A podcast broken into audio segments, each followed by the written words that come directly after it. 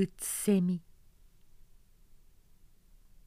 眠れない源氏は私はこんなにまで人から冷淡にされたことはこれまでないのだから今晩初めて人生は悲しいものだと教えられた。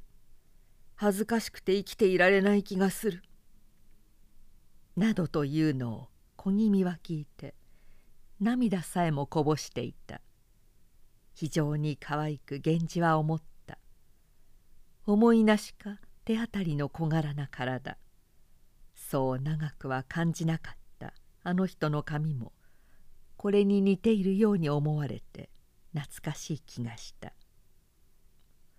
この上強いて女を動かそうとすることも見苦しいことに思われたしまた真から恨めしくもなっている心からそれきり言づてをすることもやめて翌朝早く帰っていったのを小気味は気の毒な物足りないことに思った。女も非常にすまないと思っていたがそれからはもう手紙も来なかった。大怒りになったのだと思うとともにこのまま自分が忘れられてしまうのは悲しいという気がした。それかといって無理な道を強いてあの方が通ろうとなさることの続くのは嫌である。それを思うとこれで結末になってもよいのであると思って理性では是認しながら物思いをしていた。源氏はひどい人であると思いながらこのまま成り行きに任せておくことはできないような勝利を覚えたあんな無性な恨めしい人はないと私は思って忘れようとしても自分の心が自分の思うようにならないから苦しんでいるのだよ。もう一度会えるようないい機会をお前が作ってくれ。こんなことを始終小気味は言われていた。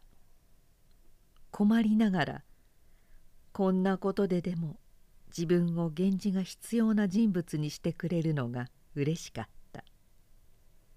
子供心に機会を狙っていたがそのうちに紀伊守が認知へ立ったりして残っているのは女の家族だけになった頃のある日夕方の物の見分けの紛れやすい時間に自身の車に源氏を同乗させて家へ来た。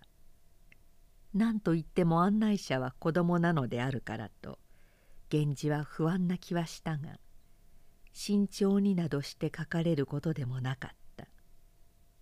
目立たぬ服装をして金の神家の門の閉められないうちにと急いだのである。少年のことであるから家の侍などが追従して出迎えたりはしないのでまずよかった。東側のつまどの外に源氏を立たせて小気味自身は円を一回りしてから南の隅の座敷の外から元気よく叩いて戸を上げさせて中へ入った。女房が「そんなにしては人がお座敷を見ます」と小言を言っている「どうしたの？こんなに今日は暑いのに。早く格子を下ろしたの?」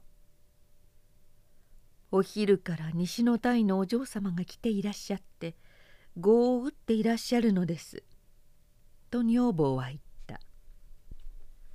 源氏は恋人とその愛娘が碁盤を中にして向かい合っているのを覗いてみようと思って開いた口から入ってつまどと御簾の間へ立った。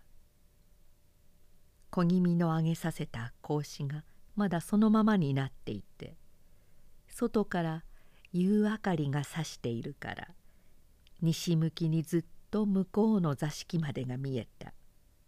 こちらの部屋の御簾のそばに立てた屏風も端の方が都合よく畳まれているのである。普通ならば目障りになるはずの貴重なども今日の暑さのせいでタレは揚げて竿にかけられている。火が人の座に近く置かれていた。中央の部屋の中柱に寄り添って座ったのが恋しい人であろうかとまずそれに目がいった。紫の濃い綾の一重重ねの上に何かの上着をかけて頭の格好のほっそりとした小柄な女である。顔などは正面に座った人からも全部が見られないように注意をしている風だった。痩せっぽちの手はほんの少しより袖から出ていない。もう一人は顔を東向きにしていたからすっかり見えた。白い薄物の一重重ねに薄い色の小内着らしいものを引きかけて赤い袴の紐の結び目のところまでも着物の襟がはだけて胸が出ていった。極めて行儀のよくない風である。色が白くてよく肥えていて頭の形と髪のかかった額つきが美しい。目つきと口元に愛嬌があって派手な顔である。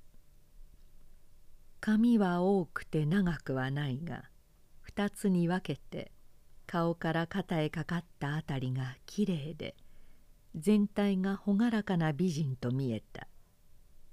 源氏はだから親が自慢にしているのだと興味がそそられた。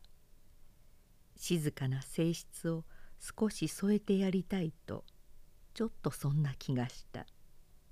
菜走ったところはあるらしい。語が終わってダメ石を入れる時などいかにも利口に見えてそしてはすっぱに騒ぐのである。奥の方の人は静かにそれを抑えるようにして「まあお待ちなさい。そこは両方とも一緒の数でしょう。それからここにもあなたの方の目がありますよ」などと言うが「いいえ今度は負けましたよ。そうそう。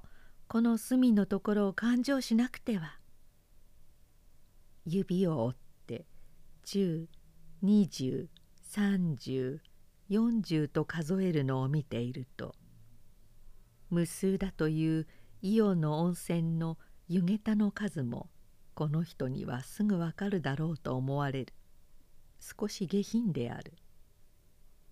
袖で十二分に口のあたりを覆って隙見男に顔をよく見せないがその今一人に目をじっとつけていると次第によく分かってきた。少し腫れぼったい目のようで鼻などもよく筋が通っているとは見えない。華やかなところはどこもなくて一つずつ言えば醜い方の顔であるが死体がいかにもよくて美しい今一人よりも人の注意を多く引く価値があった。派手な愛嬌のある顔を性格からあふれる誇りに輝かせて笑う方の女は普通の見方をもってすれば確かに美人である。慶長だと思いながらも若い源氏はそれにも関心が持てた。源氏のこれまで知っていたのは皆正しく行儀よくつつましく装った女性だけであった。こうしただらしなくしている女の姿を隙見したりしたことは初めての経験であったから。月見男のいることを知らない女はかわいそうでももう少し立っていたく思った時に小気味が縁側へ出てきそうになったので静かに底を引いた。そして妻殿向かいになった綿殿の入り口の方に立っていると小気味が来た。すまないような表情をしている。平勢いない人が来ていまして姉のそばへ行かれないのです。そして今晩のうちに返すのだろうか。会えなくてはつまらない。そんなことはないでしょう。あの人が言ってしまいましたら私がよくいたします」と言った。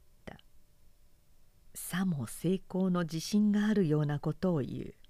子供だけれど目端がよく聞くのだからよく行くかもしれないと源氏は思っていた。碁の勝負がいよいよ終わったのか人が別れ別れに立っていくような音がした「若様はどこにいらっしゃいますか？このお格子は閉めてしまいますよ」と言って格子をことことと中から鳴らした「もう皆寝るのだろう。じゃあ入っていって上手にやれ」と源氏は言った。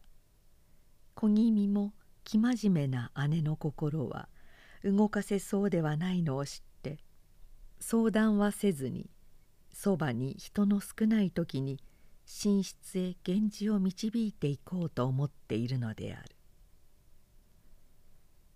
紀伊守の妹もこちらにいるのか。私に隙見させてくれ。そんなことを格子には貴重が添えて立ててあるのですから」と小気味が言う。その通りだ。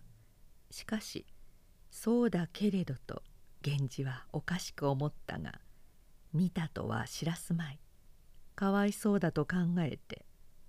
ただ夜更けまで待つ苦痛を言っていた。小気味は今度は横のつま戸を開けさせて入っていった。女房たちは皆寝てしまった。この敷居の前で私は寝る。よく風が通るから」と言って小気味は板間に上敷を広げて寝た。女房たちは東南の隅の部屋に皆入って寝たようである。小気味のためにつま戸を開けに出てきたわらわべもそこへ入って寝た。しばらく空寝入りをしてみせた後で小気味はその隅の部屋から差している日の明かりの方を広げた屏風で隔ててこちらは暗くなったつまどの前の部屋へ源氏を引き入れた。人目について恥をかきそうな不安を覚えながら源氏は導かれるままに中央のもやの貴重のタレを跳ねて中へ入ろうとした。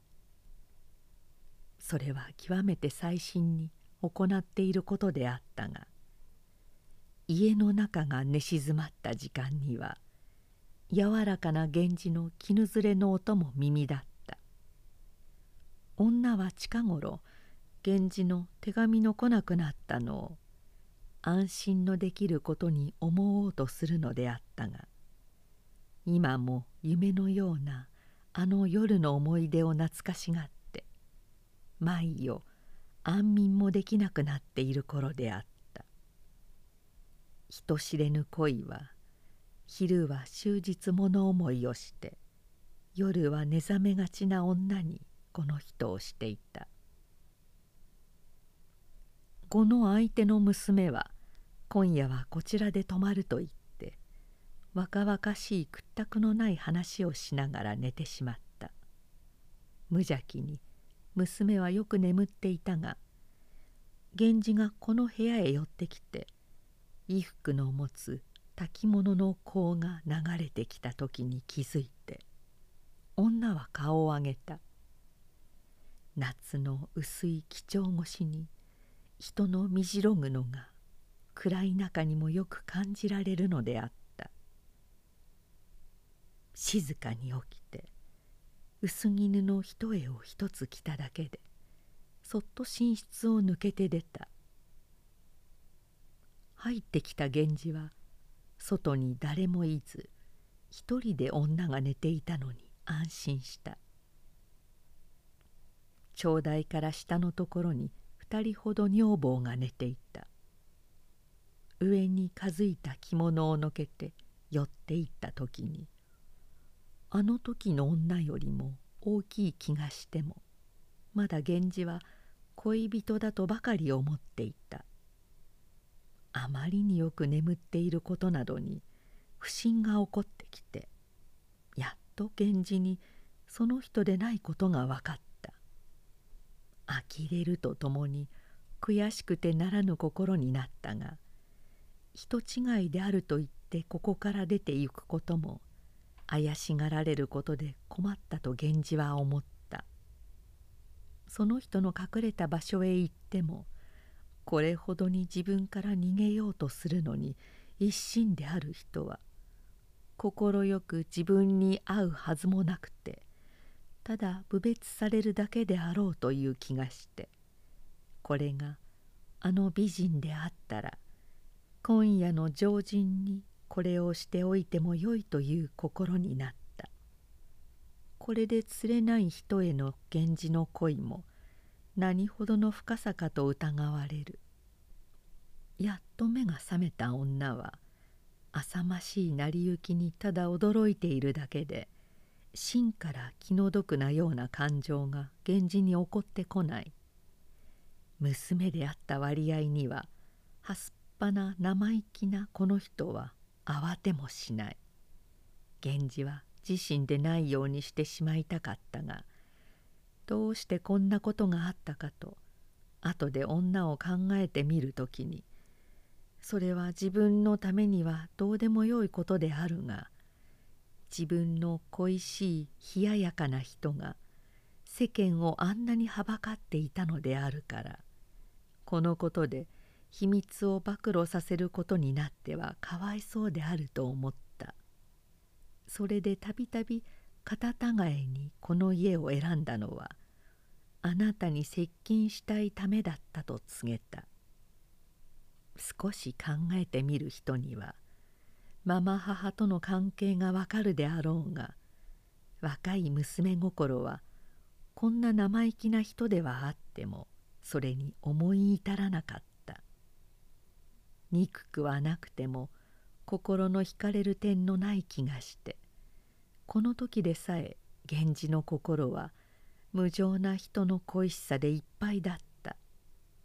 どこの隅に入って自分の思い詰め方を笑っているのだろう。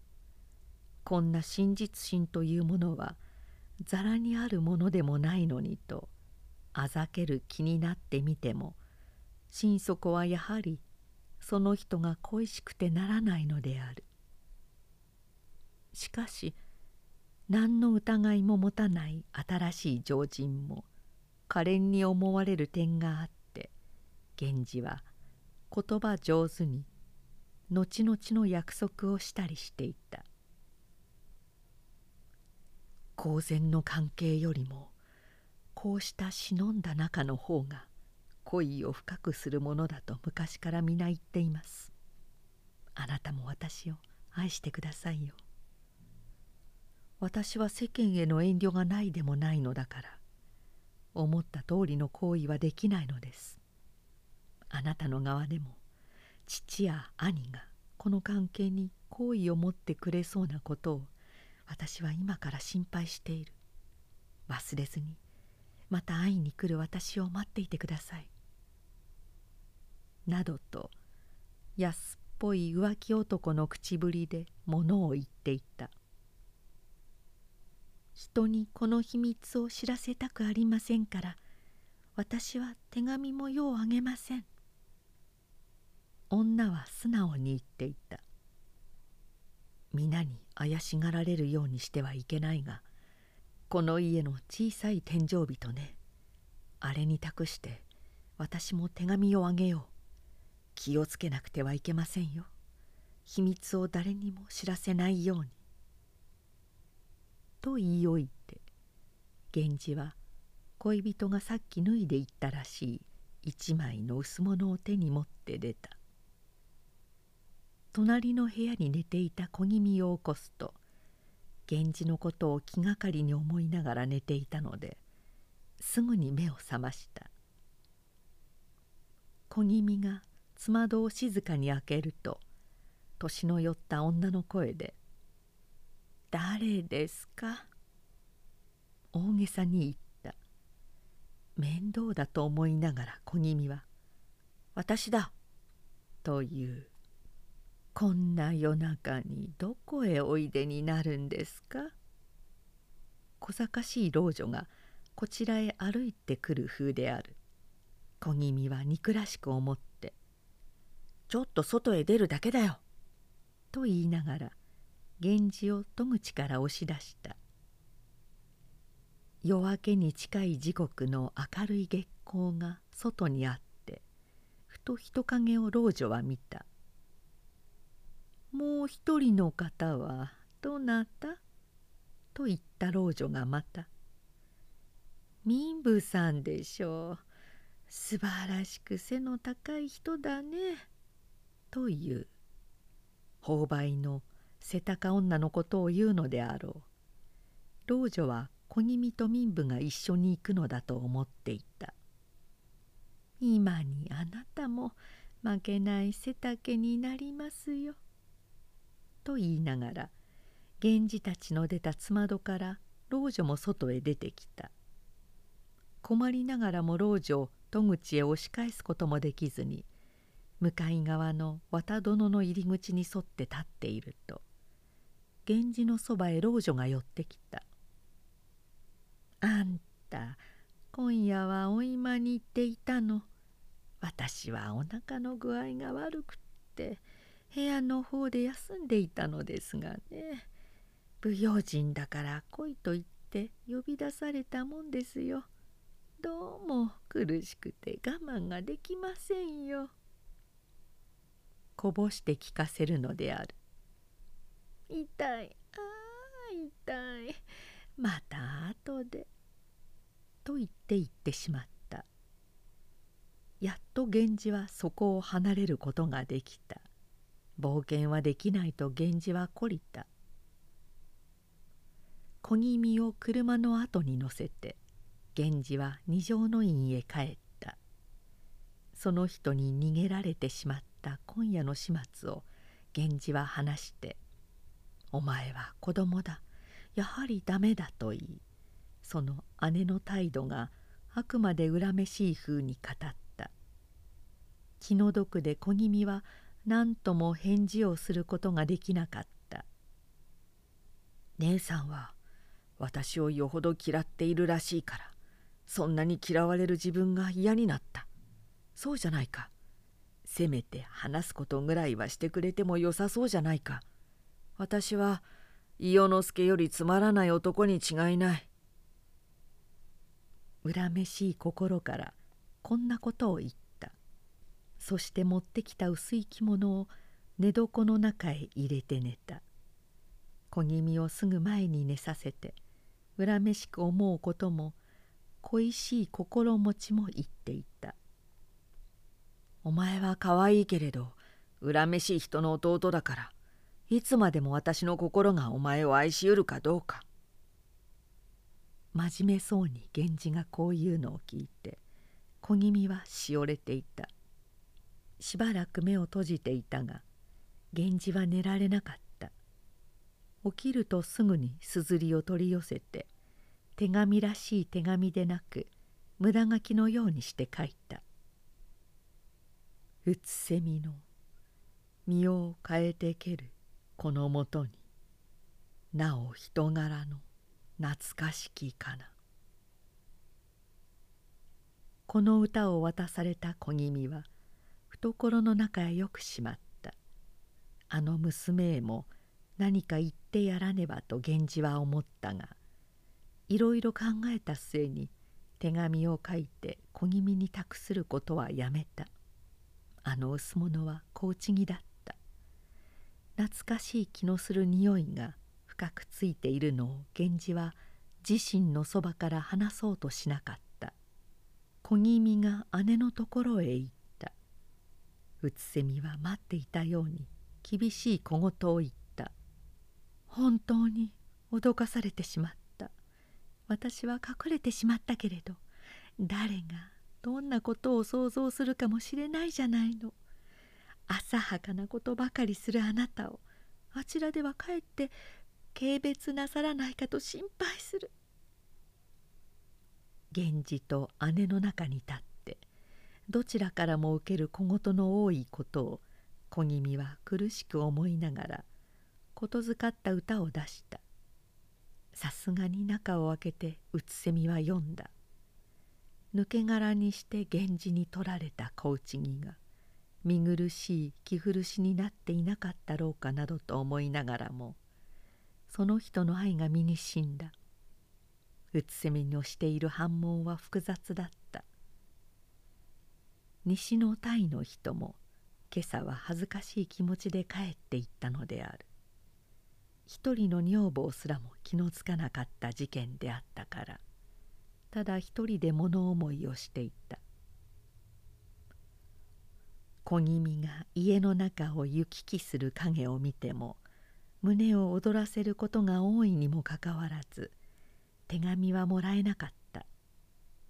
これを男の冷淡さからとはまだ考えることができないのであるがはすっぱな心にも憂いを覚える日があったであろう。冷静を装っていながらうつせみも源氏の真実が感じられるにつけて娘の時代であったならと帰らぬ運命が悲しくばかりなって源氏から来た歌の紙の端にうつせみの葉によく露の子がくれて忍び忍びにぬるる袖かな。